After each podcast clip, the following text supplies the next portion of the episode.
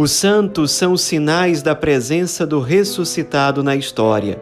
Hoje, dia 16 de novembro, celebramos Santa Margarida da Escócia. Nossa santa de hoje nasceu na Hungria no ano de 1046. Era filha de um príncipe. A família, quando ela era bem jovem, foi perseguida por um usurpador chamado Canuto. E a família primeiro foi buscar um abrigo na Inglaterra. Chegando lá, houve uma outra perseguição. Eles chegaram num momento muito conturbado na Inglaterra e acabaram tendo que se mudar para a Escócia. E ali eles de fato se estabilizaram.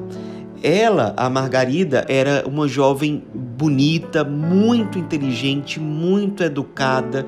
Também, do ponto de vista da espiritualidade, ela era muito piedosa, muito virtuosa. Ela, de fato, havia recebido uma educação muito boa.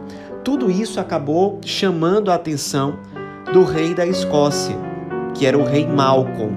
Então, Malcolm propôs que Margarida se casasse com ele, ela aceitou, a família também. Na época ela tinha 23 anos de idade e ela foi muito importante para o reino da Escócia nesse tempo. Porque o rei Malcolm, ele não tinha muito estudo, ele era um pouco rude em termos de costumes, de jeito de ser, ele não era alfabetizado. Então, ela muito pacientemente, mas também com muita humildade, sempre respeitando a missão de Malcolm como rei da Escócia, ela foi muito firme em alfabetizar Malcolm. Ele foi se interessando pela vivência religiosa dela, porque ela tinha uma profunda vida de oração, ela era muito virtuosa. Então ele começou a pedir a ela que lesse para ele as orações que tinham no livro de oração dela. Ele começou a criar o hábito de beijar esse livrinho, ao mesmo tempo em que ele ia aprendendo a ler, a escrever. Ele também foi aprendendo muito com ela em termos de virtude, ele foi mudando gradativamente os seus hábitos e acabou se tornando um grande rei para a Escócia. Um rei justo, um rei bom, que era muito sensível aos pobres, que soube governar com muita competência a Escócia durante o, o seu tempo como rei. No fim das contas, eles tiveram oito filhos. E ela, a Margarida, ela tinha três grandes prioridades na vida: a família, a oração e os pobres.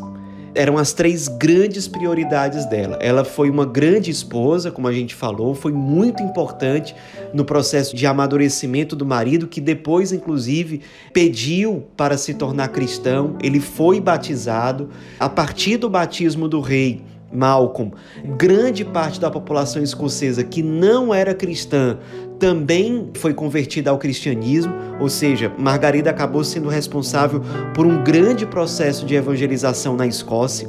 Junto com o marido, inclusive, ela promoveu a criação de várias igrejas, mosteiros, conventos, ela deu muito apoio à formação dos sacerdotes. Então, muitos sacerdotes foram formados durante o tempo desse reinado. Ela também trabalhou muito junto ao clero para a reforma dos costumes, para que as pessoas passassem a ter hábitos mais conformes ao evangelho. E como nós dissemos, ela tinha os pobres como uma prioridade. Ela fazia questão de todos os dias ter pelo menos uma refeição com os pobres no palácio, então ela recebia viúvas, velhos abandonados, órfãos, mendigos. Quando eles estavam doentes, ela fazia questão de ela mesma servir e alimentar esses pobres. Muitas vezes ela fazia questão de lavar os pés deles, beijar as feridas deles, porque ela tinha uma plena consciência de que era o próprio Cristo que ela estava acolhendo na casa dela e que o Cristo precisava ser amado. Então ela era uma rainha muito querida pelo povo, muito querida mesmo. Às vezes, quando ela não tinha dinheiro ali perto dela, ela vendia as joias dela para dar dinheiro para os pobres, para os necessitados. Era de fato muito sensível às necessidades das pessoas. O biógrafo dela, o primeiro biógrafo dela, também era seu confessor. Era um monge chamado Teodorico, que, entre outras coisas, sobre ela diz o seguinte: são mais dignos de admiração os feitos que a tornaram santa do que os que somente a declararam santa ante os homens. E isso ele dizia porque Santa Margarida não era muito conhecida por milagres, por curas extraordinárias, ao contrário de vários outros santos dessa época. E aí completa o monge Teodorico. O milagre de Santa Margarida foi ter se santificado como esposa, como mãe e como rainha. E de fato foi assim. Ela ainda passou por uma grande provação. Nos últimos anos de vida, faltando mais ou menos dois, três anos para ela morrer. Ela ficou muito adoentada já, de modo que os últimos anos de vida ela carregou essa provação. Nesse período que ela já estava muito debilitada, o marido e um dos filhos foram mortos durante um assalto que houve no castelo. E ela, nesse momento, quando soube da notícia, ela se colocou em oração, elevando o olhar ao céu e dizendo: Agradeço a Deus, porque me dás a paciência para suportar tantas desgraças. No fim das contas, ela morreu santamente no dia 16 de novembro de 1093, com 48 anos de idade.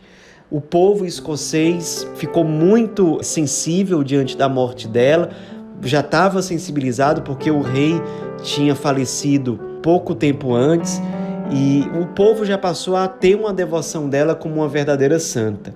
Ela é considerada até hoje como a grande protetora do povo escocês e foi canonizada pelo Papa Inocêncio IV no ano de 1251. Nos inspiremos na vida dessa santa mulher que se santificou, como disse o seu biógrafo, como mãe, como esposa e como rainha que tinha como prioridade a família, a oração e os pobres. Nos inspiremos para que nós também tenhamos prioridades santas, que nos levem para uma alegria verdadeira, que nos levem para junto de Deus. Santa Margarida da Escócia, rogai por nós.